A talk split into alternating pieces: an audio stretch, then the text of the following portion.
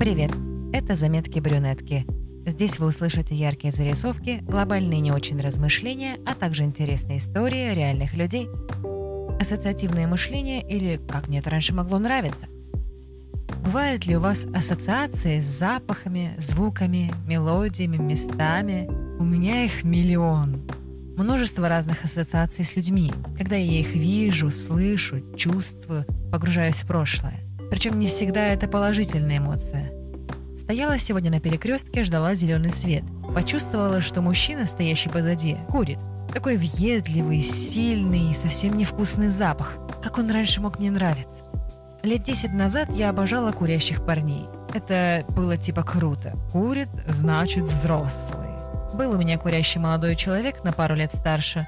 От него вечно пахло табаком. Особенно интересный запах получался при смешивании с одеколоном.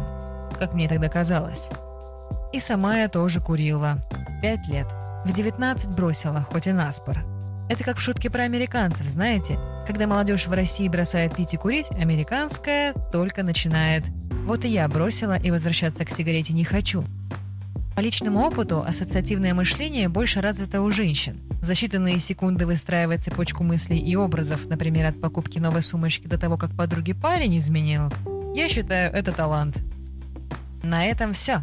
С вами была Таня Новопашина. Слушайте заметки брюнетки на подкаст-платформах, ставьте лайки и пишите комментарии. Делитесь своими историями и заметками в директ аккаунт Просто НТВ.